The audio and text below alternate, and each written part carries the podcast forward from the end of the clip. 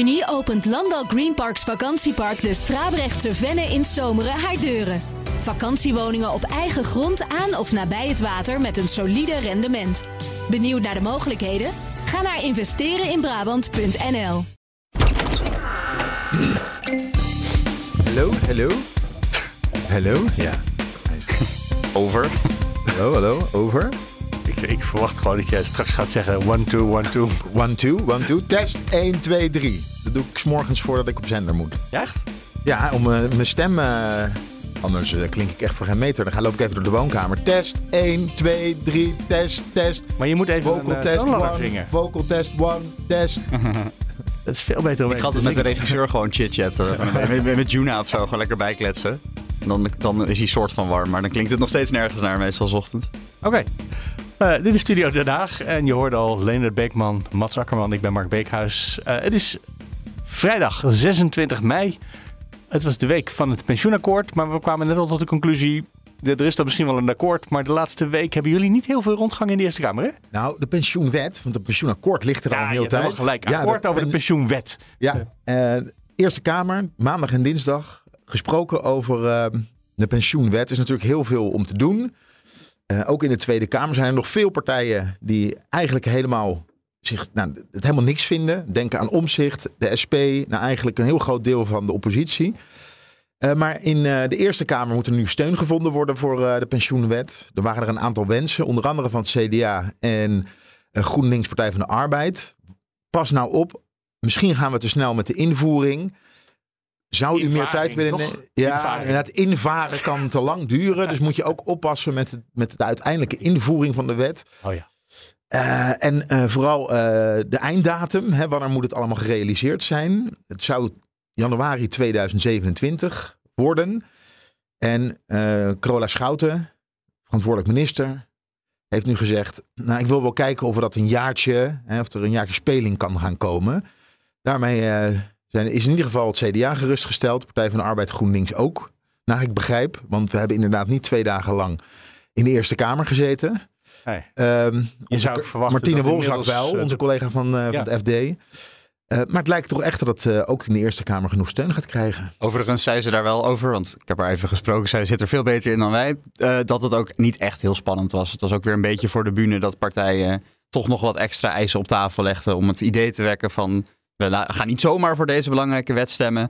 Eh, maar ze had niet de verwachting dat er echt partijen zoals het CDA toch nog dwars zouden gaan liggen. Ondanks dat het wetenschappelijk instituut eh, in het weekend nog even met veel kritiek kwam. Maar eh, dat, het werd niet echt die- Maar die waren vergeten die kritiek eerst in de partij te uiten. En daarmee, daarmee liep hij meteen dood, hè? Ja, en ik weet niet hoe lang is, loopt deze behandeling al? Sinds 2005, 6, zoiets? Ja, Oh, ja, er wordt gesproken over een pensioenakkoord. Om dan nu pas met je kritiek te komen, dat Ja. is dan misschien een beetje aan de late kant. Nou, en zelfs als je tijdens de behandeling van deze wet, want dat is een maand of vijf of acht of zoiets, nu inmiddels loopt dat. Ja, misschien wel langer. Dat het Nou. echt, eh, na, de, na het zomerreces begon dat vorig jaar in, eh, in de Tweede Kamer. Dat Nou, ze, precies. En laten we het acht maanden noemen. ja. Ehm, om dan op de dag voor de stemming zo'n beetje nog met nieuwe fundamentele kritiek te komen namens het CDA, maar dan toch weer niet namens het CDA. Ah, fijn. Eh, dat zit er wel aan te komen. Dat is toch even, ik wou het even markeren, omdat dat iets is waar jarenlang naartoe geleefd is en dan ineens is het klaar straks. Ja. Hoeven we het nooit meer te hebben over. Bedoel, waar moet Martine nog? Ja, die heeft ook andere hobby's tegenwoordig. Hè? Nou, Die- als, die- we iets willen weten over pensioen, dan bel je Martine. din- ja, precies. En er wordt dinsdag over gestemd op de dag dat ook de nieuwe leden voor de Eerste Kamer worden gekozen. In vanuit welke de provincie. volgorde is dat? Gaan ze dan eerst stemmen over de pensioenwet?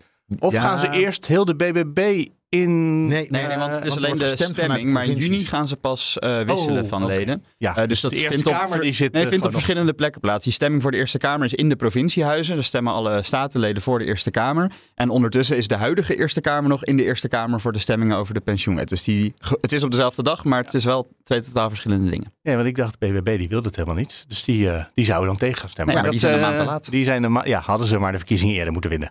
Ehm, eh, iets anders, wat ons ook al jaren bezighoudt. eh de migratie of eh Asielinstroom. asielinstroom. Eh, ja, maar goed, dat is tegenwoordig is dat, eh, want dat is politiek vaak handig, breder en groter gemaakt tot meer dan alleen maar asielinstroom, toch? Het gaat ook om eh, liefdesmigratie en eh, arbeidsmigratie en eh, Ja. aan andere, ik geloof dat jij als Ja, miljardair onderwijs, hier ook welkom in Europa. studenten. Studenten, precies. Dus het, heet, het, is, het is breder gemaakt dan alleen maar eh, de asielzoekers, toch? Ja, maar nu gaat het toch wel over de spreidingswet van Van den Burg. En er is dus iets gaande bij de VVD.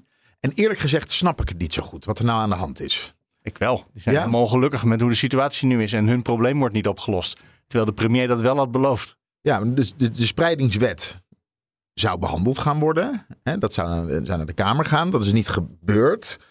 Eh, ondertussen was er een ronde tafel gepland met deskundigen over de spreidingswet. Ja. Waarbij eigenlijk de meeste partijen, of de meeste sprekers die zouden komen, eh, zeiden: ja, deze wet, net zoals de Raad van State, eh, voldoet niet. Hè? Ehm, maar dat is uitgesteld. We horen dat de VVD achter de schermen nu toch weer problemen heeft met het, het dwangelementje in de wet. Maar als we bij de VVD gaan rondvragen, bij de fractie in ieder geval in de Tweede Kamer, dan zeggen ze ja, maar dat komt niet vanuit ons, dat zit in het kabinet. Maar we zijn wel heel ongelukkig. Eh, Ja, dus maar- ja, waar zit het nou Ja, eigenlijk? dat was toch van de week het nieuws? VVD ligt dwars. Ja. Eh, dat, die headlines heb ik bij eh, meerdere media zo letterlijk gezien. Ja. Eh, dus als de VVD dwars ligt, dan zal de VVD toch wel ongelukkig zijn? Ja, ze waren volgens mij nooit blij met deze wet. En wat, zoals Nieuwswoord bracht, zijn ze ook weer boos over het element in de wet waar ze toen in november ook al boos over waren, namelijk het dwangelement.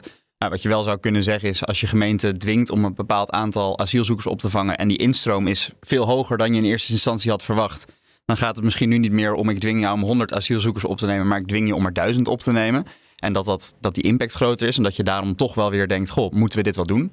Ik kan me van een eerdere aflevering van deze podcast herinneren. Een quoteje uit het NOS-journaal wat ik had meegenomen. Waarin een wethouder uit, ik geloof Wassenaar, zei... We hebben helemaal geen dwang nodig, want ze kunnen namelijk ook in Den Haag worden opgevangen.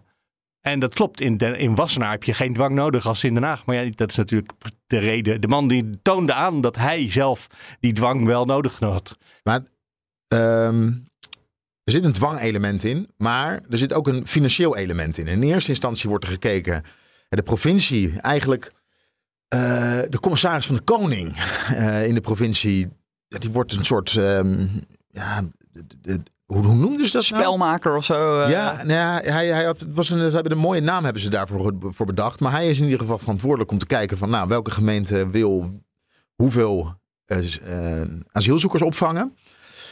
En op het moment dat je als gemeente meer doet dan van je gevraagd wordt, kan je daar een financiële beloning voor krijgen. En pas als, je, als er echt te weinig plekken zijn, wordt er overgegaan tot dwang.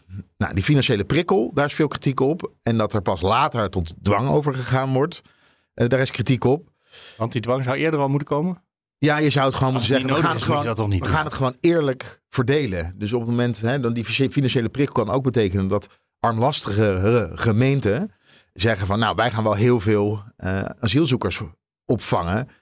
Terwijl dat, hè, want je wil eigenlijk een eerlijke verdeling over het land hebben. En dat bereik je daar niet Ja, mee. en het kritiek van het genootschap van burgemeesters daarop was ook, je hebt eigenlijk twee meetmomenten. Dus we kijken eerst hoeveel gemeenten vrijwillig gaan doen op basis van dat ze dan extra geld krijgen. En dan pas gaan we kijken hoeveel is er nog nodig en dat gaan we dan met dwang verdelen. Eh, maar dan beloon je dus eigenlijk de gemeenten die in eerste instantie niks wilden doen, met dat ze dan in, in die end ook minder krijgen. Want de gemeenten die al veel wilden doen, krijgen er dan misschien ook nog bij. En die eh, krijgen dan meer dan ze in eerste instantie wilden. Oh ja, maar dat hoeft niet. Het zou kunnen zijn dat de commissaris van de Koning dan zegt... nou, eh, deze gemeenten die krijgen al heel veel geld uitbetaald. Dat betekent dat ze echt hun best doen. En die andere gemeenten die hebben kennelijk eh, helemaal niks te doen. Ik verdeel ze over die gemeente. Dat zou een commissaris kunnen doen. Dat dan. zou denk ik kunnen, ja. En nu heeft, is er wel een brief van eh, staatssecretaris van de Burg naar de Kamer gegaan. Nou ja, maar, maar we hebben zometeen een probleem in Ter Apel. En ik ga toch eh, eh, nou ja, bepaalde instrumenten inzetten. Om ervoor te zorgen dat mensen niet buiten komen te slapen. Zo wordt er in Assen een locatie gereed gemaakt voor 500, eh, met 500 opvangplekken.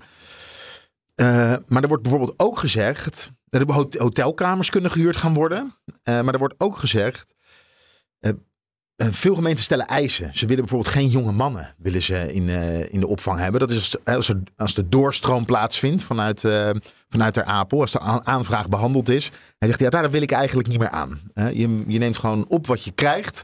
En we gaan niet zeggen, we willen alleen vrouwen en kinderen. Of we willen mannen niet. Of eh, daar wil die van af. Dus er is al een klein dwangelementje is die ondertussen aan het invoeren. Maar dat zijn allemaal noodmaatregelen bij gebrek aan, eh, aan beter. Maar Ja. kortom, de vraag is, wat is er nou aan de hand bij de VVD? Ja, Is er nou crisis?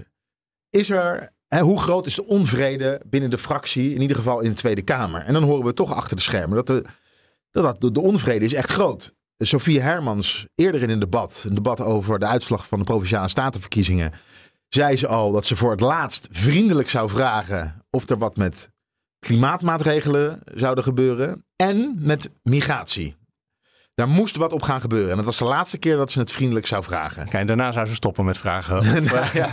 wat, uh, wat, wat betekent, dat klinkt als een dreigement als je het zo zegt. Ja, maar binnen de fractie en ook prominente, zoals wij dat horen, prominente fractieleden, dus geen backbenchers, zoals dat dan in Haags jargon heet, zijn ontevreden. En Rutte heeft natuurlijk bij het vorige partijcongres in november, toen die spreidingswet er doorheen gedrukt werd en uh, Rutte beloofde, stem nou in met die spreidingswet.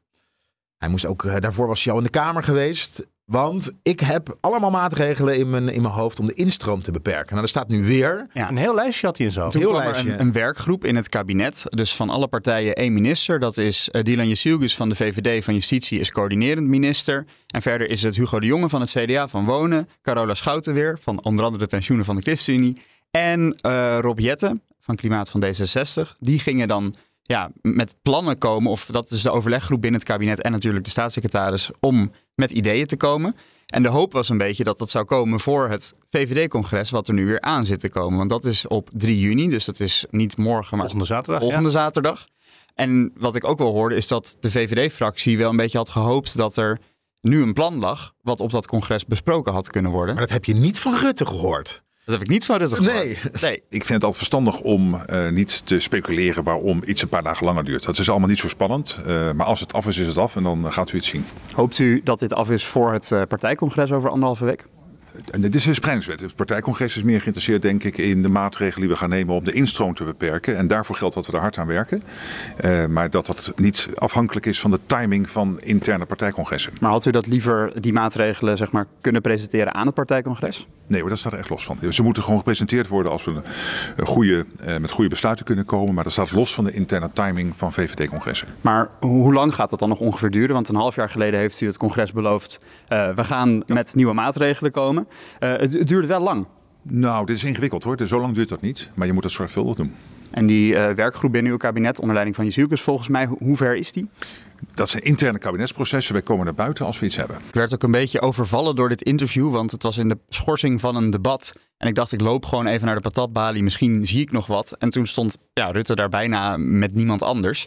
en toen dacht ik, ja, ik tik nog Dit is mijn even kans. zijn woordvoerder aan van, ja, kan ik hem ook nog even spreken? Ja, dat kon nog wel even snel. Uh, dus ik kwam eigenlijk vrij onvoorbereid daaraan. En nou ja, uh, hij zei ook niet, niet heel veel eigenlijk. Hij zei, uh, um, we zijn erbij bezig en zoals hij altijd zegt, hè. Uh, Overigens dat ene element uit zijn antwoord van, hè, ik zei van, ja, het duurt wel lang. En hij zei, nou, ik vind niet dat het heel lang duurt. Uh, deze praatgroep kijkt ook echt naar lange termijn uh, visie op migratie, omdat de verwachting is dat dat in de toekomst nog hoger kan worden door droogte en uh, klimaatverandering.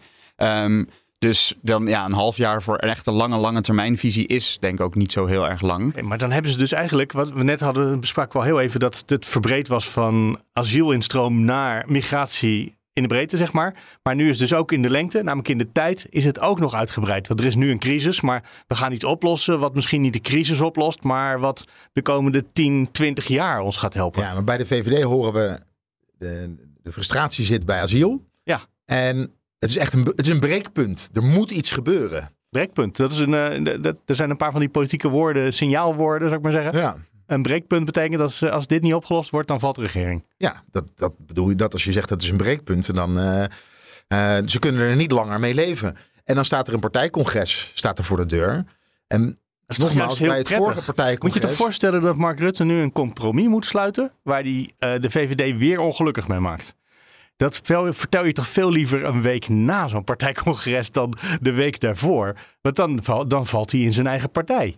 Ja, maar hij heeft toch een hoop uit te leggen. Want in november, ik was bij dat partijcongres, uh, moesten een hoop VVD-leden, en dan heb je het echt over het kader van de VVD, dus uh, ook uh, gemeenteraadsleden zitten daar, wethouders zitten daar, bestuurders uit de provincie, provinciale statenleden en de gewone, het gewone VVD-lid. Die heeft hij gerustgesteld daar met wacht u maar, ik heb echt ja, ja. plannen, ik ga u echt, we, gaan het, we gaan het echt aanpakken. En, en Nou, dik een half jaar later staat hij met lege handen zometeen daar. Want hij dat heeft is dat lijstje heeft hij in zijn hoofd. En ik weet niet eens of hij ze gedeeld heeft met die werkgroep. Want hij vertelt er tegen niemand over, dat lijstje met ideeën. Maar dan zou volgende week zaterdag toch gewoon er een eh, motie van wantrouwen in de VVD eh, tegen Mark Rutte komen. Want hij zou het oplossen en het is er niet. Ja, En dan, dan, Ja. heb, je, dan heb je geen regering meer op 5 juni. Of wanneer is de dag dat het dan officieel... Dus ik eh, denk, ik voor, dit is gewoon even in, het, in de glazen bol kijken. Maar zo Ja, dit- gaat het niet. Zo, zo, Nou, als het een breekpunt is, is het een breekpunt.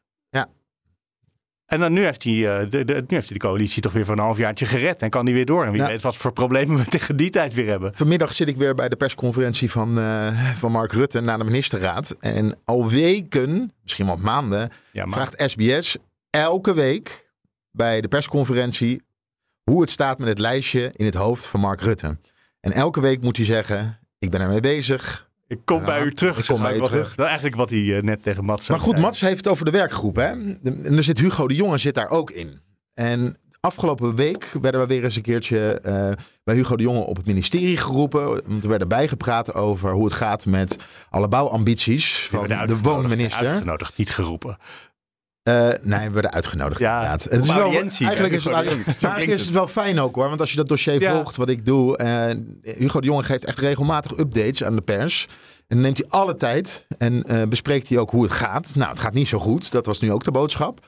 En hij verwacht ook dat voor 2024 dat dan ehm, de, de, de bouw echt stil kan komen te vallen.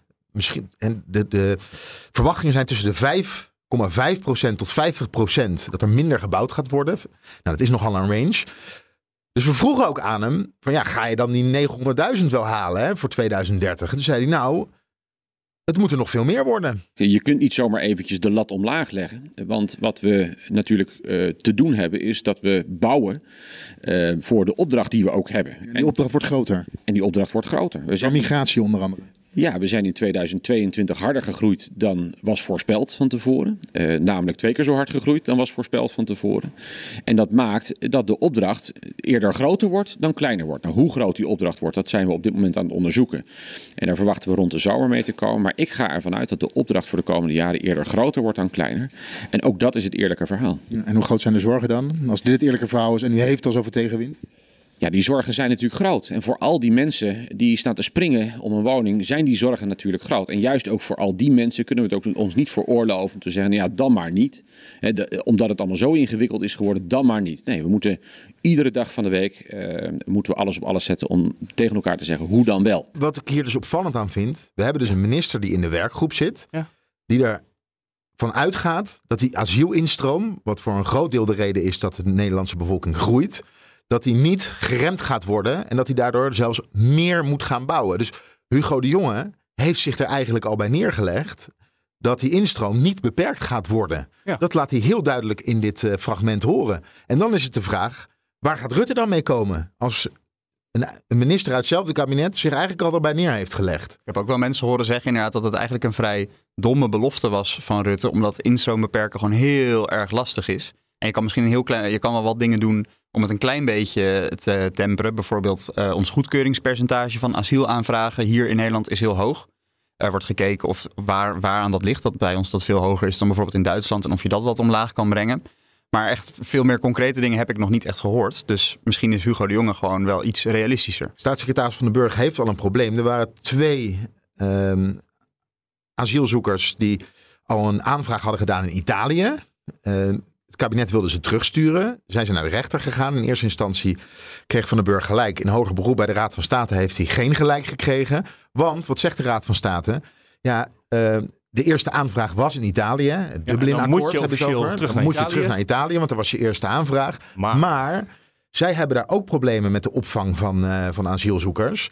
En op het moment dat je eh, de eerste levensbehoeften niet kan garanderen in een land waar je ze naartoe terugstuurt, dus Ja. onderdak, water, eten, dan kan je ze niet terugsturen. Dus Ja. de wet om gedwongen teruggestuurd te worden zou wel eens eh, weer kunnen stranden bij Ja, een recht. Italië een heel lijstje landen, geloof ik, hè, waar dat inmiddels voor geldt. Ja. Ja. Ita- Italië heeft half april al de noodtoestand vanwege de hoge instroom uitgeroepen in het land. Omdat het, omdat het echt zo hoog is daar. Dus ja, wat moet je? Maar ik, ik hoor, ik, ging even, ik ging me even inlezen hoe dat in andere landen zit. eh, want daar was ik niet zo goed van op de hoogte. Maar dan las ik bijvoorbeeld ook dat in Brussel dat daar ook allemaal mensen op straat slapen. Eh, eigenlijk in alle landen dat dit probleem gewoon heel groot is. Dus het wordt een beetje ja, geschoven met mensen en nergens kunnen ze echt terecht. Ehm, Ik begreep dat er in Hongarije weinig mensen opgenomen worden. Dus daar moet ruimte zijn, denk ik dan. Ja. Nou, Rutte die heeft natuurlijk gezegd in eerste instantie... ik ga kijken wat we nationaal kunnen doen. Zo heb ik het in ieder geval gehoord. Om de instroom te beperken. En daar is hij later op teruggekomen. Daar heeft hij bij gezegd... ja, ik moet dat toch in Europa gaan regelen. Ja. en in Europa gaat het gewoon heel erg lastig. Europa wil eigenlijk ook een soort spreidingswet Ja. willen ze hebben... waarbij lidstaten verdwongen worden. binnen hè? Nederland niet wil, heb ik jou wel zo zeggen. Ja, ja, dat is wel grappig is dat. De VVD eh, verzet zich tegen eh, gedwongen opvang van asielzoekers in Nederland bij gemeenten. Ja, maar Maar als we tussen het bij de lidstaten in Europa, zou, eh, zou de VVD het liefst zien dat dat netjes geregeld wordt in Europa en dat iedereen zijn fair share krijgt met de opvang van, eh, van asielzoekers. Dat is natuurlijk enigszins tegenstrijdig. En ook daarbij werd Nou, toch wel maar- een beetje lacherig toen ik dat benoemde eh, op, op een vleugel bij de VVD. eh, werd daar ook wel op gereageerd. Zo van ja, ja, ja, ja, inderdaad. Ja, dat is misschien wel een beetje tegenstrijdig. Maar hebben wij nu een groter aandeel, misschien weten we dat helemaal niet met z'n drie hoor, maar hebben wij een groter aandeel dan Nederland dan zou krijgen? Want ik kan me goed voorstellen dat de meeste mensen aankomen in Italië, in Spanje, in Griekenland. Nou, vandaag staat er in het FD staat er dat die allemaal niet in Nederland eindigen. Dus dat we er dan nog alsnog een heleboel mensen vanuit het zuiden en het oosten naar Nederland extra bij krijgen. Uh, in het FD staat daar vandaag een groot stuk over. Uh, Italië, Griekenland en Duitsland zijn uh, de top drie. Ja. Nederland staat nummer zes. Oké, qua we, doen, uh, van, we doen ons eh, best. ja, en over de, de, de, toewijzing van asielzoekers, dat heeft er wel mee te maken dat wij mensen uit landen, daar zijn we populair bij, waarbij je ze niet kan terugsturen omdat ze eigenlijk per direct ingewilligd worden. Bijvoorbeeld asielzoekers uit Syrië uh, krijgen gewoon automatisch bijna en uh, wordt dat goedgekeurd, omdat je kan ze niet terugsturen. Hè, dat, uh, en ik geloof ook dat het Somalië ook zo'n land is. Dus, en, veel mensen uit Somalië naar Nederland. En, dus ze kijken ook een beetje naar hoe onze, onze wet in elkaar zit voor ze besluiten in welk land ze, ja, ze hun asiel aanvragen. Interessant is dat. Hey, laten wij naar een heel ander onderwerp gaan. De nationale economie. Ja. Uh, ik denk het thema voor veel mensen van het jaar uh, graaiflatie. Wat echt het allerlelijkste woord is, maar het is wel beeldend. Um, namelijk dat de inflatie aangewakkerd wordt door uh, de, het winstbejag van de directeuren in dit, in dit land. Ja, of, Mag ik hem zo zeggen? Of de directeuren grijpen inflatie aan ja. om de winsten te verhogen. ja, ja, dat is als, de inflatie als smoesje. Maar daarmee jagen ze natuurlijk vervolgens de inflatie nog weer verder omhoog. Ja, en, En ook vandaag een, heeft uh, de Rabobank, die had een onderzoek naar graaiflatie gedaan. Ja. Hadden ze ook daarboven gezet, hebben ze eigenlijk toch wel een beetje spijt van. Omdat er namelijk helemaal niet uh, duidelijk aangewezen kan worden of er sprake is van graaiflatie. En als er al sprake is van graaiflatie, waar dat in de keten gebeurt. Bijvoorbeeld, is de supermarkt al degene... Of zijn het toch weer de boeren? Ja, nou ja. Hè, dus waar, het zijn altijd de boeren. Waar gebeurt dat nou eigenlijk hè, binnen een sector? Ja. Waar gebeurt het? Waar wordt er uh, onevenredig veel winst gepakt? En het zou ook zo kunnen zijn dat het nu lijkt alsof er heel veel winst um, uh, gemaakt wordt, maar dat dat nodig is voor latere investeringen.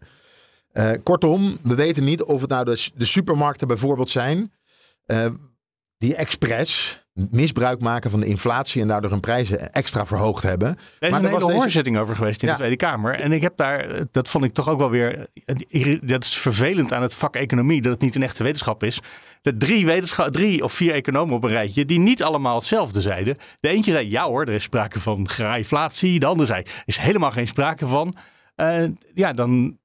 Nou, succes Tweede Kamer. En je weet ook hoe het debat dan gaat verlopen. Dan gaat eh, de ene partij gaat de ene eh, econoom citeren en zeggen... Mhm. Nee hoor, maar die zei dat er niks aan de hand is. En de andere partij die gaat de andere eh, econoom citeren en zeggen... Ja hoor, die zei dat er wat aan de hand was. Dat, maar dat vak maakt op het ogenblik de discussie nog niet mogelijk. Ja, het was heel interessant. Het was een, een, een ronde tafel over winsten en lonen. Ja. En eerst kwamen er economen, daarna bedrijven, vervolgens de bonden. En het werd afgesloten met de bankaire sector. En zeker, het was eh, op een gegeven moment toen de bedrijven er waren, nou werd het echt wel eh, een beetje ongemakkelijk in de Tweede Kamer. Bijvoorbeeld Albert Heijn. En de, er waren drie bedrijven waren er eh, in de Tweede Kamer. De Albert Heijn, Heineken en KPN. En vooral Albert Heijn kreeg het echt zwaar te verduren. Er waren natuurlijk stakingen geweest. Maar de bedrijven hadden vertegenwoordigers gestuurd. Niet de CEO's, maar vertegenwoordigers. En daar zaten HR-directeur of HR-managers zo, zaten ja. daar. Maar de vraag was, ja, hoe kan het nou eigenlijk dat mensen, dat jullie enorme winsten maken, dat ondertussen de top van het bedrijf en de CEO eh, eh, grote beloningen krijgen Ja, maar- en de mensen op de werkvloer Ja, daar niks van terugzien.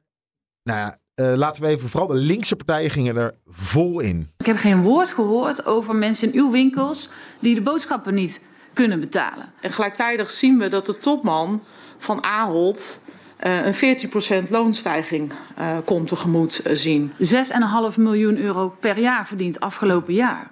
Eh, is dat nu in verhouding tot de onzekerheid? Is dat nu in verhouding tot het feit dat vakkenvullers eh, zelf moeite hebben om de dure boodschappen eh, te betalen? Waar is dan de moraal van Ahold? Waar is dan uw moraal? Dank u wel voor alle vragen.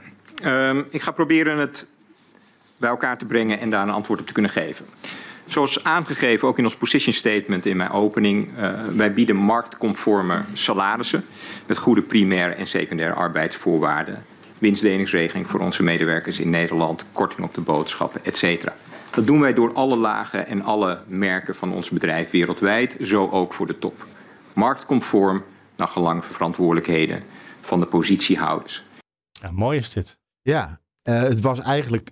Een- Het was ook wel frappant om te zien dat.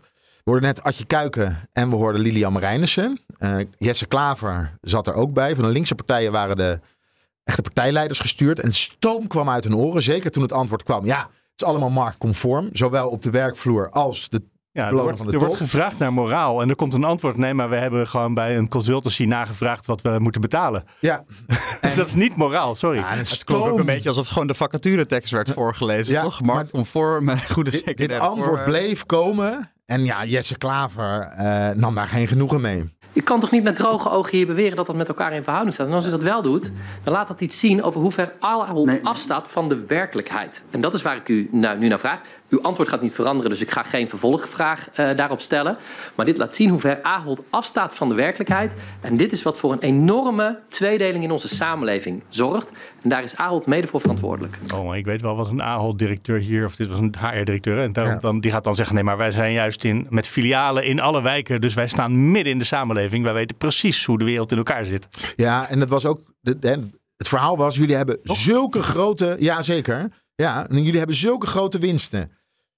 Waarom zien mensen dat op de werkvloer niet terug? En dan was het verhaal ook van Albert Heijn. Ja, maar 70% van die winsten behalen we helemaal niet in, eh, in Europa. Dat wordt uit behaald in, eh, ja. in, in de VS. De Maar zijn daar van- dan de salarissen wel heel hoog in de supermarkten? Want dat zou dan de logische vervolgvraag Ja, zijn. maar het ging natuurlijk over Nederland. Ja, ja. Ja, maar dat was wel de, als, want dan was het logisch geweest. Nou, het ging dus ook over het aftoppen van die winsten. Moet dat dan in Nederland gaan gebeuren? En is dat nou eh, echt verstandig om dat te gaan doen? Want het plan van de Partij van de Arbeid GroenLinks is... ga nou de, de grijflatie aanpakken... door de extreme winsten af te, te romen. En daarmee moet je het minimumloon moet je gaan verhogen. Eh, Lex Hoogduin, eh, een econoom waar jij het net al over had... zei van ja, dat is helemaal niet verstandig. Waarom dat eh, eh, af te raden is, is omdat het contraproductief is, zoals ik eh, zei. Kijk, als het waar is dat eh, bedrijven eh, marktmacht hebben en daardoor eh, excessieve overwinsten eh, kunnen halen, zullen ze gewoon die winstbelasting doorwentelen. En eh, vervolgens leidt dat dan weer tot extra prijsstijgingen. En eh, komen we niet verder. eh, eh, Komen we verder van huis in plaats van dichter bij eh, huis. Dat, dat, dat is het eerste argument. En Het tweede eh, argument is dat eh, het heel lastig is om te bepalen wat een excessieve overwinst eh, is. Ja, dat is dus heel lastig om dat te bepalen. Maar wat hij eigenlijk in het eerste deel zegt. Op het moment dat je dat gaat doen, kom je ook in een loonprijsspiraal kom je terecht. Maar overigens op dit moment, en daar, daar waren volgens mij, was iedereen het wel over eens. Eh, een loonprijsspiraal, ook eh, de Nederlandse bank zegt dat, daar is nu nog geen sprake van. Als je kijkt naar de nieuwste cao's zoals die telkens worden afgesloten nu, dat daar de afgelopen maanden een duidelijke stijgende trend zichtbaar is. We zitten inmiddels op 7,5 procent. Uh, en misschien is het omdat centrale bankiers van nature een, eh, een, een, een, bezorgd volk zijn. Maar wij vragen ons inmiddels natuurlijk wel af tot hoe ver gaat dit nu nog door. Uh, dus kort samengevat, geen, uh, wij zien geen loonprijsspiraal. De loonontwikkeling is, is, is op dit ogenblik prima. Uh, als het gaat over, als we naar voren kijken, uh, misschien net niet helemaal gerust. Zo zou ik het willen samenvatten. Nee, dus hier zegt DNB, pas nou op. Want ook de bonden zaten er. En dan zeggen de werkgevers, die sluiten zich hierbij bij aan, zeggen pas op, we zitten echt aan de grens. Als we de lonen nog verder gaan verhogen, dan kan je dus, dan wordt het gewoon doorberekend in de producten. En dan kan je dus in een loonprijsspiraal terecht gaan, uh, gaan komen. De vakbonden zeggen onzin. De linkse uh, deel van de Kamer. onzin. Uh, er worden zoveel winsten gemaakt. Ja. dat moet op een gegeven moment op de werkvloer. Hè, als, het, als het regent hè, aan de top, moet het druppelen op de werkvloer. Dat moet, dat moet doorberekend worden. Dat moeten mensen ook in hun portemonnee terugzien in, in de vorm van salaris. Ja, en het FD schreef ook al. Uh, de polder is kapot. Ze staan lijnrecht tegenover elkaar. En ook in de Kamer links en rechts staan ook lijnrecht tegenover elkaar. En dit gaat nog een, een staartje krijgen. Want nou, we hebben nu een voorstel gezien van de Partij van de Arbeid GroenLinks... om die grijflatie aan te gaan pakken. En dat is een begin van een offensief dat richting de voorjaarsnota. Ja, is dit het voorjaarsoffensief uh, ja, van de linkse partijen? is het voorjaarsoffensief van de linkse partijen. We gaan hier heel veel over horen. De komende tijd gaan ze daar volop inzetten. Ook richting Prinsjesdag. Er moet nu wat gaan gebeuren aan de hoge beloningen aan de top bij bedrijven. En uh, er, moet een grote, er moet echt een belastinghervorming gaan komen op de winsten van grote bedrijven op het moment dat ze nou ja, excessieve winsten hebben. Dit is wat dat, ze op rechts uh, de jaloeziebelasting noemen. Hè? Ja, maar die, ja, de discussie uh, moet je toch gaan zien. Maar je, je merkt er wel over het belonen. Dus als je het over de, over de lonen hebt. En de scheefgroei daarin. En dat zeiden de economen ook. Ja, uh, de, de gewone lonen zijn wel meegestegen. En de afgelopen jaren hebben we ook loonstijgingen gezien die ook wel historisch hoog zijn. Maar aan de top ja, dat begint echt heel ver uit elkaar te groeien. En het ongemak voor daarover... de economie, hè? Want je gaat natuurlijk uh, heus wel uh, een extra spijkerbroek per jaar kopen als je salaris iets omhoog gaat. Mm -hmm. Maar ja, als je van 10 naar 15 miljoen gaat, ik weet niet, het, dan ga je niet een extra paar spijkerbroeken meer kopen. Nee. schiet de economie niks mee op. Nee, en ja, het ongemak daarover uh, merkte je ook bij, wel bij de rechtse partijen. Hè? Dus ook bij het CDA en bij de VVD. Maar ja, we moeten daar wel uh, met elkaar het gesprek over aangaan. En hoe je dat dan doet. Kijk, links wil dat daadwerkelijk in de vorm van uh, belastinghervormingen willen ze dat gaan aanpakken. Ja, daar wil rechts, en daar wil de VVD natuurlijk niet aan. Maar het gesprek daarover moet wel gevoerd gaan worden. Dan kom je bij de onderhandelingen inderdaad voor Prinsjesdag weer. Want ja, minister Kaag van Financiën zit nu in de situatie dat ze al een klein voorschot heeft moeten nemen op eerste bezuinigingen. Uh, en de verwachting is dat, dat er meer, meer bezuinigingen moeten gaan worden bij Prinsjesdag. Maar als je, maar je kan meer, inkomsten hebt, hoef je minder te bezuinigen. Dus D66 en volgens mij ChristenUnie ook wel zitten liever aan de kant van laten we kijken of we meer belasting binnen kunnen halen. En dan liever bij bedrijven en bij vermogenden dan bij uh, de, de gewone man op de werkvloer, dan Nou bij ja, de we, hebben, we hebben het natuurlijk ook al heel vaak gehad over het IBO-vermogen van vorig jaar zomer. Waarin ook heel veel hervormingen worden besproken. En ja, daar zijn, daar zijn stapjes in gezet hè, om te kijken hoe kan je vermogen zwaarder belasten en arbeid uh, minder zwaar belasten. Maar ja, dat gaat de linkse partijen bij lange na nog niet ver genoeg. Zelfs D66 niet. Maar bij het CDA en bij de VVD echte grote hervormingen. Bijvoorbeeld om te kijken naar uh, erfbelasting, naar hypotheekrenteaftrek. Uh, het gelijktrekken van ehm, de inkomstenbelasting. Ja, daar, daar durven ze nog Maar wat ik daar dan nog wel interessant aan vind, wat nog boven de markt hangt, is het CDA die zeggen we willen opnieuw op een gegeven moment gaan praten over de afspraken over stikstof. Uh, en dan eigenlijk het coalitieakkoord op een bepaald onderdeel openbreken. En dat geeft dan ruimte voor andere partijen om ook te zeggen: oké, okay, prima, maar dan willen maar wij ook dan wat. Willen wij, ja. uh, en uh, Sigrid Kaag op het vorige D66-partijcongres was in haar bewoordingen al iets milder over uh, dat het CDA mogelijk een heronderhandeling wil. Gaf voor mijn gevoel een beetje wel een opening van oké, okay, met, met ons is te praten als wij, wij zijn constructief. Ja, we zijn altijd bereid te praten. Maar ja, dan zou, uh, zou D66 bijvoorbeeld op tafel kunnen leggen. Dan willen wij wel hierop uh, dat we de vermogens en de winsten iets meer gaan belasten. En dan krijgen jullie misschien iets meer ruimte op stikstof. Komt de VVD, kan de VVD nog met meer migratie iets pakken en de asielinstroom iets beperken. En dan heeft iedereen een beetje zijn zin. Mm. Of zo. of zo, dat is een belangrijke. ja, dus ik speculeer nu, dus Ja, vandaar de precies. zo. Nou goed, laten we stoppen met speculeren. En een beetje terugblikken uh, naar de toeslagen. Hoe gaat het daarmee? Jij hebt er een hele dag aan uh, eh, in de Kamer gezeten. Ja, er was een debat over op dinsdag. Eh, dinsdag vanaf de namiddag tot, tot middernacht duurde het. En dat was wel interessant in die zin, want er was twee maanden geleden was er een debat over met de staatssecretaris van toeslagen, Aukje de Vries. En eigenlijk was er nu twee maanden later niet heel veel nieuws om te bespreken. maar wat er nieuw aan was, was dat Rutte bij het debat aanwezig was. Er kwamen toch ook stukken net wat ook nieuw was, was dat er een aantal stukken. Ja, ja, ja dat is eigenlijk helemaal niet nieuw. Er gebeurt elke keer dat er ineens stukken gevonden worden. Ja. ja en er is ook beloofd dat dat nog vaker gaat gebeuren. Dat we ons laten verrassen. Ja, nee, er kwamen wel nieuwe stukken inderdaad. Hoe kan dat stuk nou nu naar boven zijn gekomen? Daar gaat misschien de Vries ook nog op in. Maar eigenlijk is het korte antwoord dat we dat aan het uitzoeken zijn. Uh, niemand wist waar ze vandaan kwamen. Dat wordt nog onderzocht. Dus in die zin was er wel. Jawel, wat, ze kwamen uit de, uh, uit de mailbox van de secretaresse van de staatssecretaris die erover ging.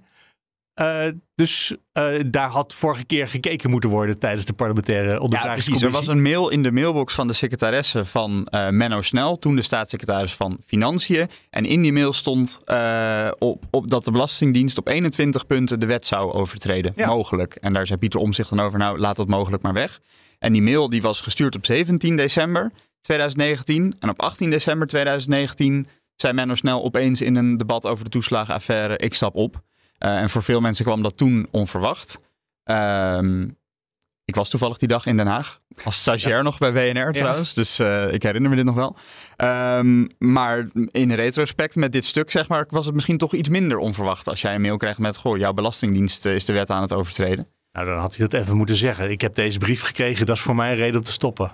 Ja, en wat dan nu wordt uitgezocht is waarom dat stuk nu pas opduikt en waarom het niet is gedeeld met de parlementaire ondervragingscommissie die in 2020 is geweest. Dus uh, ja, er waren wel nieuwe dingen om te bespreken met Rutte erbij. Mag dus. ik dit? Nou, dit is toch gewoon simpelweg sabotage. Ik bedoel, als je zelfs bij de top van het, hè, de politieke top van het ministerie niet in de mailbox kijkt. Want de secretaresse van de staatssecretaris, dat is de staatssecretaris zelf. Daar, daar, ja. daar, is dus kennelijk of niet gekeken, of er is uh, even overheen gekeken. Maar ja. dat, dat, dat is toch. Ja, bij Rutte kregen we een sorry, ja maar. Ik, wil geen, ik, ik ga het niet als excuus gebruiken, maar. Dat het zeer betreuren dat het dus nog steeds voorkomt dat er nu stukken naar boven komen. En dat ook heel uh, frustrerend uh, vinden. Um, misschien is het wel goed om één keer niet om begrip ervoor te kweken, want dit mag natuurlijk niet gebeuren. Maar iets te schetsen over de orde van grootte. En toen kwam hij met, uh, ik, met een lijstje, dat doet hij vaak op het moment dat hij eruit wil komen. En dan kwam hij met cijfers. Hoeveel mailder en documenten er wel niet op ja, allerlei servers Zeker. stonden. En toen zei hij hoeveel documenten er bij de Belastingdienst zijn. En dat loopt in de miljarden misschien wel. Maar dat is helemaal niet relevant. Want je gaat gewoon kijken in de mailbox van de staatssecretaris die erover gaat. Ook al worden er, nou miljarden, maar wel miljoenen belastingaangiften het land ingestuurd. Nou, Natuurlijk. Ja. En dan zie je dat er uh, op de netwerkschijven vanuit sociale zaken werkgelegenheid gaat het om 25 miljoen documenten. Bij financiën gaat het om 19 miljoen documenten en dat is dan het kerndepartement. En bij de Belastingdienst inclusief toeslagen, toeslagen gaat het om 4 miljard documenten verdeeld over 9000 servers en meer dan 100.000 samenwerkingsgebieden. Daarmee zeg ik niet dat dit stuk niet erboven had moeten komen, helemaal niet. Maar iets te schetsen van de waanzinnige hoeveelheid stukken waar het hier over gaat. En daarom dat je ook niet 100% garantie kunt geven dat er ook niet in de toekomst nog iets naar boven komt. Ik vond me best wel pijnlijk. Want dan is het een beetje zo van ja, ik, we gaan niet uh, het als excuus gebruiken en dan toch het excuusje benoemen. Een beetje zoals uh, als je veel te dronken bent geworden en je hebt je misdragen. En de volgende dag ga je naar mensen toe. Uh, zo van ja, sorry. Maar ja, ik had niet gegeten en ik was moe. En, uh, ja. ja, die, die, en, wat het, alle... en wat het vervelender maakte was, dit kwam dan aan de vooravond van het debat. Maar dit was de derde keer in een half jaar tijd dat er iets opdook wat niet gedeeld was. Ja. En bij het noemen van de hoeveelheid, hoeveelheidstukken zei Rutte inderdaad ook nog. Uh, en het kan dus ook, omdat het zoveel stukken zijn, niet uitsluiten dat dit in de toekomst ook niet nog een keer gaat gebeuren. Nee, en dat laatste kan ik me wel voorstellen. Maar dat hij in de mailbox van gewoon het kabinet zelf, dat daar niet gekeken is of slecht gezocht, dat is toch ja, dit, dit, is toch gewoon sabotage. Dat is toch simpeler. Kan ja, het haast zo, toch zo niet? komt het wel over, ja. En Rutte zei er dan ook nog wel over, ja. De conclusie van dit stuk is dan weer. Ze hadden het veel eerder kunnen weten dat er ouders in de problemen komen, in Ja. de knel komen. En we hadden dan eerder aan de bel kunnen trekken en iets kunnen doen. Ja. En Rutte zei, in die zin werpt het niet een ander licht op de zaak. Want er zijn al eerder eh, stukken naar boven gekomen. waardoor we wisten dat we het eerder hadden kunnen weten. Dus eh, behalve dat het weer pijnlijk is, verandert het niet zo heel veel aan de situatie. Ja, behalve dat eh, Pieter Omtzigt letterlijk die vraag... Hoeveel, hoeveel wetten worden er overtreden... een paar honderd keer gesteld heeft in de Tweede Kamer. Uh, schriftelijk en in allerlei debatten. En er was dus kennelijk gewoon een lijstje met 21 punten die ze hadden antwoorden. Ja. Terwijl hadden kunnen antwoorden, maar dat hebben ze niet gedaan heel lang. Nee, omzicht was ook weer wit heet. En eh, ja, kreeg ook vaak applaus van de publieke tribune. Het was, daar zaten Ja, het was een emotionele, het was een emo- emotionele avond, was het. Ja, want ik ging op een gegeven moment ook eh, naar huis. Hè. Op een gegeven moment eh, we- weet je in een debat heb je het grootste deel van de beantwoording gehad. En dan weet je wel, er gaat nu niet zo heel veel nieuws meer gebeuren. Ik dacht, ik kijk onderweg naar huis, kijk ik het af. Ja. Ehm, maar ik kwam dus langs de, de uitgang van de publieke tribune. En er zaten huilende toeslagenouders op de gang. Werden getroost door Renske Leijten van de SP. Die samen met Pieter Omzicht hier al heel lang mee bezig is. Ja, prachtige foto van een kranten. Ja, ik, ik stond daarnaast. Eh, Ja. het, ja, het, het, het raakt je wel. En en ja, de wanhoop bij die mensen. Die Eh, helemaal die, die logisch en voel je, die zie je. En, dat, en Renske Leijten zei ook tegen die mensen van ja, ga gewoon naar huis. Ga het niet afkijken, want je gaat niks nieuws meer horen. Je gaat alleen nog maar dezelfde ambtelijke antwoorden krijgen. Ja. En eh, je, je kan net zo goed nu naar huis gaan. Maar die mensen zitten daar dus in de hoop eh, dat hen een oplossing geboden gaat worden. Hè? Dat er gezegd wordt, nou, over twee jaar eh, is, het, is het afgerond. Maar eigenlijk worden ze overladen met excuses en weer nieuwe problemen. Hè? Weer, nieuwe eh, dingen die boven water komen. En dat is natuurlijk wel heel pijnlijk. Ik kan me voorstellen dat je daar verdrietig van, eh, van wordt. Ja, en dan was er volgens Rutte één klein plusje. En dat is de verwachting dat alle dossiers in 2025 beoordeeld zijn. Dat zou eerst 2027 zijn. Eh, dat was overigens in maart ook al gezegd door de staatssecretaris. Eh, dus dat zou betekenen dat mensen dan ongeveer wel weten waar ze aan toe zijn. Behalve mensen die een schade hebben geleden hoger dan 30.000 euro. Want dan kom je bij de commissie werkelijke schade.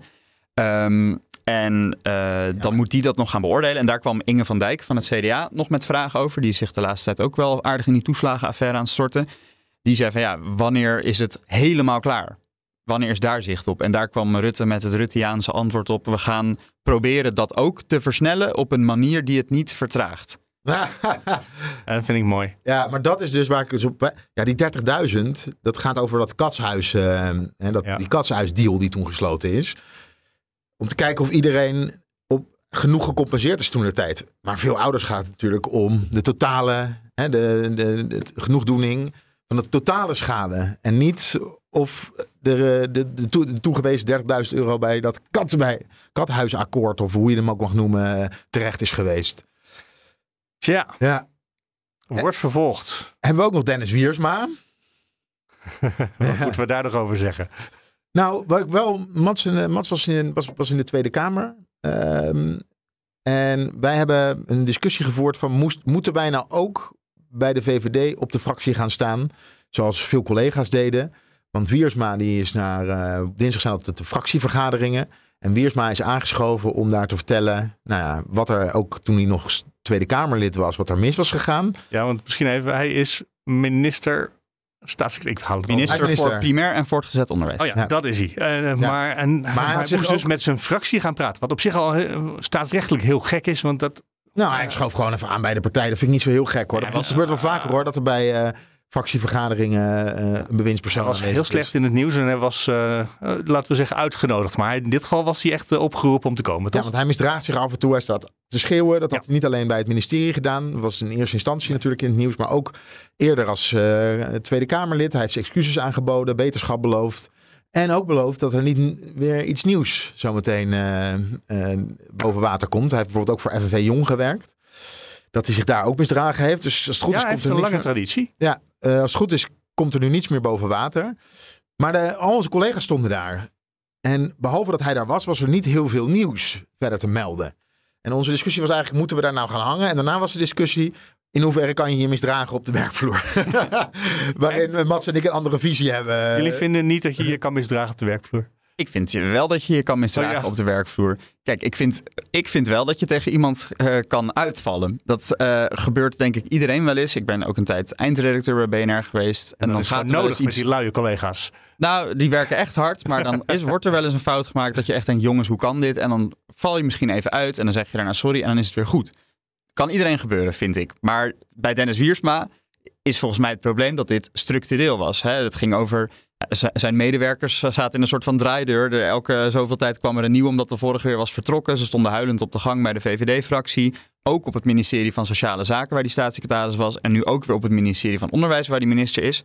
Dus je misdragen op de werkvloer is denk ik... In gradaties. Ja, nou ja, goed. Kijk, uitvallen tegen iemand of een keer schreeuwen of een keer boos, denk ik, dat kan gewoon gebeuren. Maar bij hem is er iets van een structureel probleem geweest of nog steeds. Nou, ik, vind het, ik ben het er natuurlijk mee eens. Maar ik vind die discussie interessant omdat... Ja, en nu moet, je, wij- moet je eerlijk daar gaan zeggen wij- wat je afgelopen week zei. Ja, daar botsen wij een beetje. Want eh, ik ben 41, maar een beetje een boomer. Ik heb wel zoiets van, ja, we hebben ook wel met een hele... eh, met een generatie te maken, de millennials. Eh, Watjes. De millen- ja, nou, watjes. Gevoelige, ge- gevoelige wezens zijn het, millennials. En je moet oppassen wat je zegt, want de millennial is snel gepikeerd en eh vat ook opbouw. Maar, maar deze millennial die zegt toch gewoon dat je af en toe uit mag vallen en dan is hij helemaal niet gepikeerd. Of, Nee, mag, jij, of mag hij wel tegen jou uitvallen, maar jij niet tegen hem? Dat kan ook nog. Ja, dat zou ook kunnen. Nee, nee, dus ik vind het moeilijk de discussie, want we zijn er allemaal niet bij geweest. Eh, ja, waar, waar zal de waarheid liggen? Want Dennis Wiersma zal niet tegen iedereen die het onprettig vond om met hem te werken, ook even onaardig geweest zijn, denk ik. ja. Maar ik eh, moet even Ah, oppassen dat ik hoor je mezelf wel niet echt brand... een eh, patroon. eh, als ja. je zegt we overal willen met secretaressen en andere medewerkers eh, niet meer wer- voor hem werken, dan is het misschien net iets heftiger dan eh, de millennial generatie die jij nu heel eh Ja, dat, to the dat- point dat eh, laatste is eh, natuurlijk onzin. Daar ben ik het natuurlijk volledig mee oneens. Maar eh, toch nog heel even, want heeft nou de VVD-fractie Wiersma als minister een laatste kans gegeven? Of is dat... dat en dat is toch gek? Want daar gaat de VVD-fractie nou toch zo niet meer over.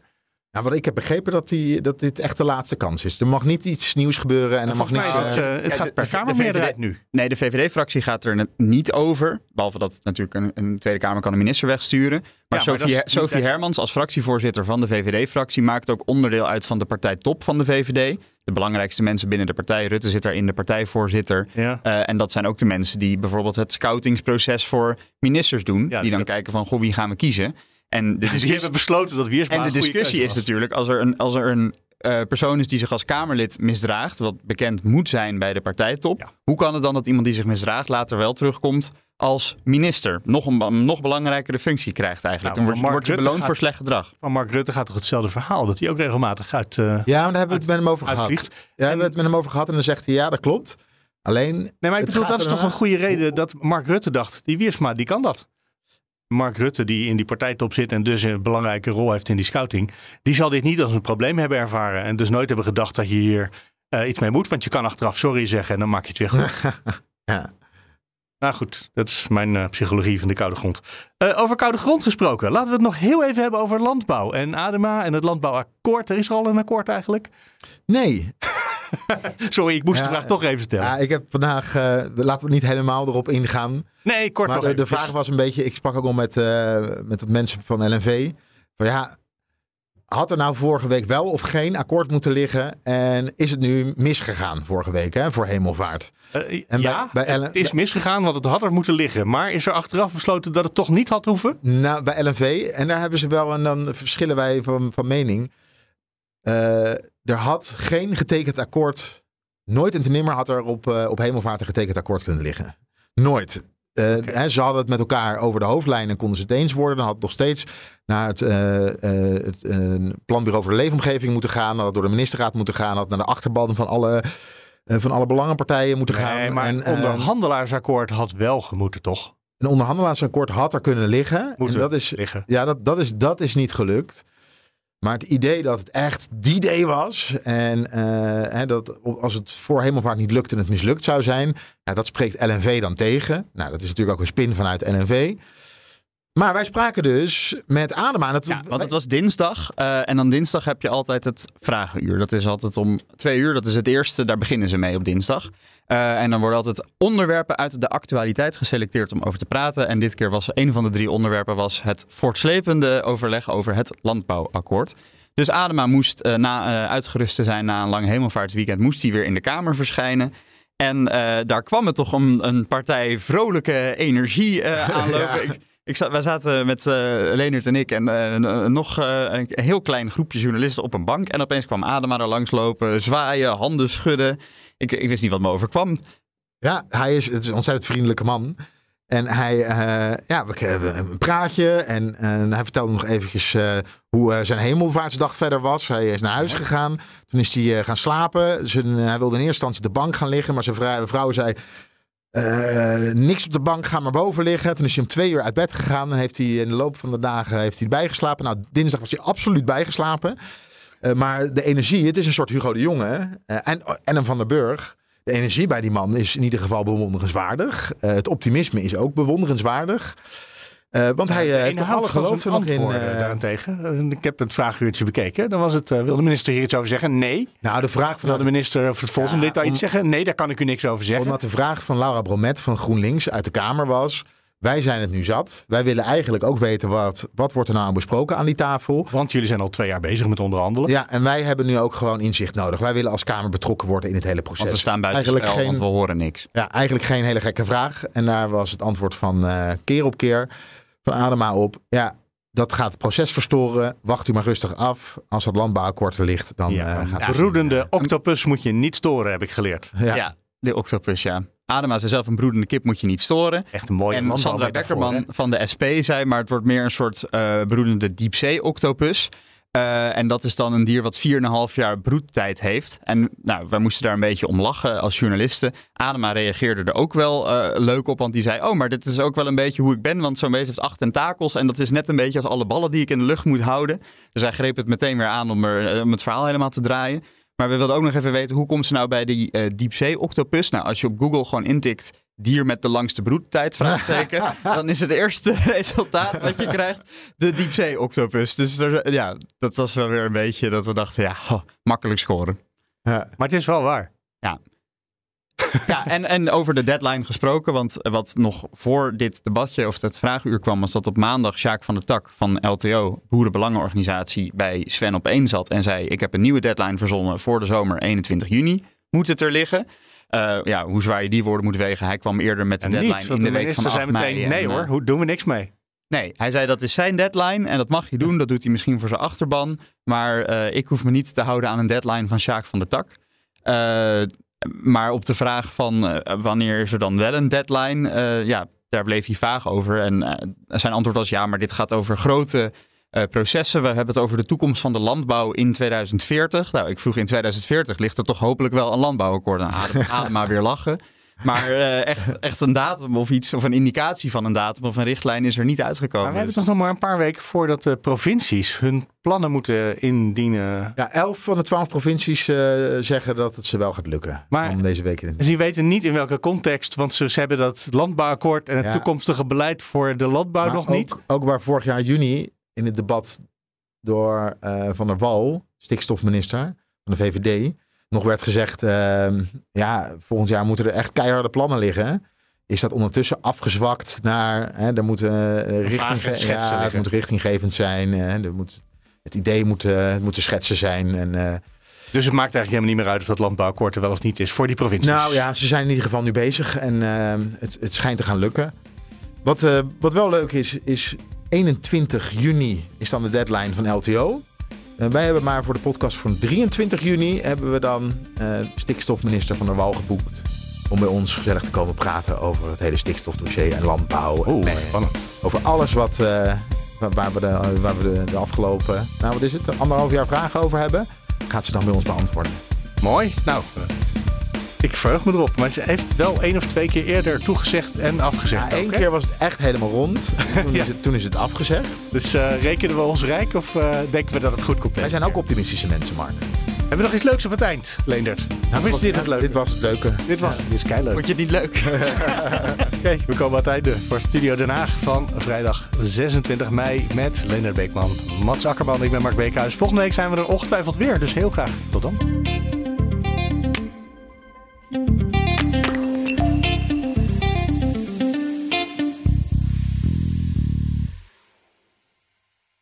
juni opent Landal Green Parks vakantiepark de Strabrechtse Venne in Zomeren haar deuren. Vakantiewoningen op eigen grond aan of nabij het water met een solide rendement. Benieuwd naar de mogelijkheden? Ga naar investereninbrabant.nl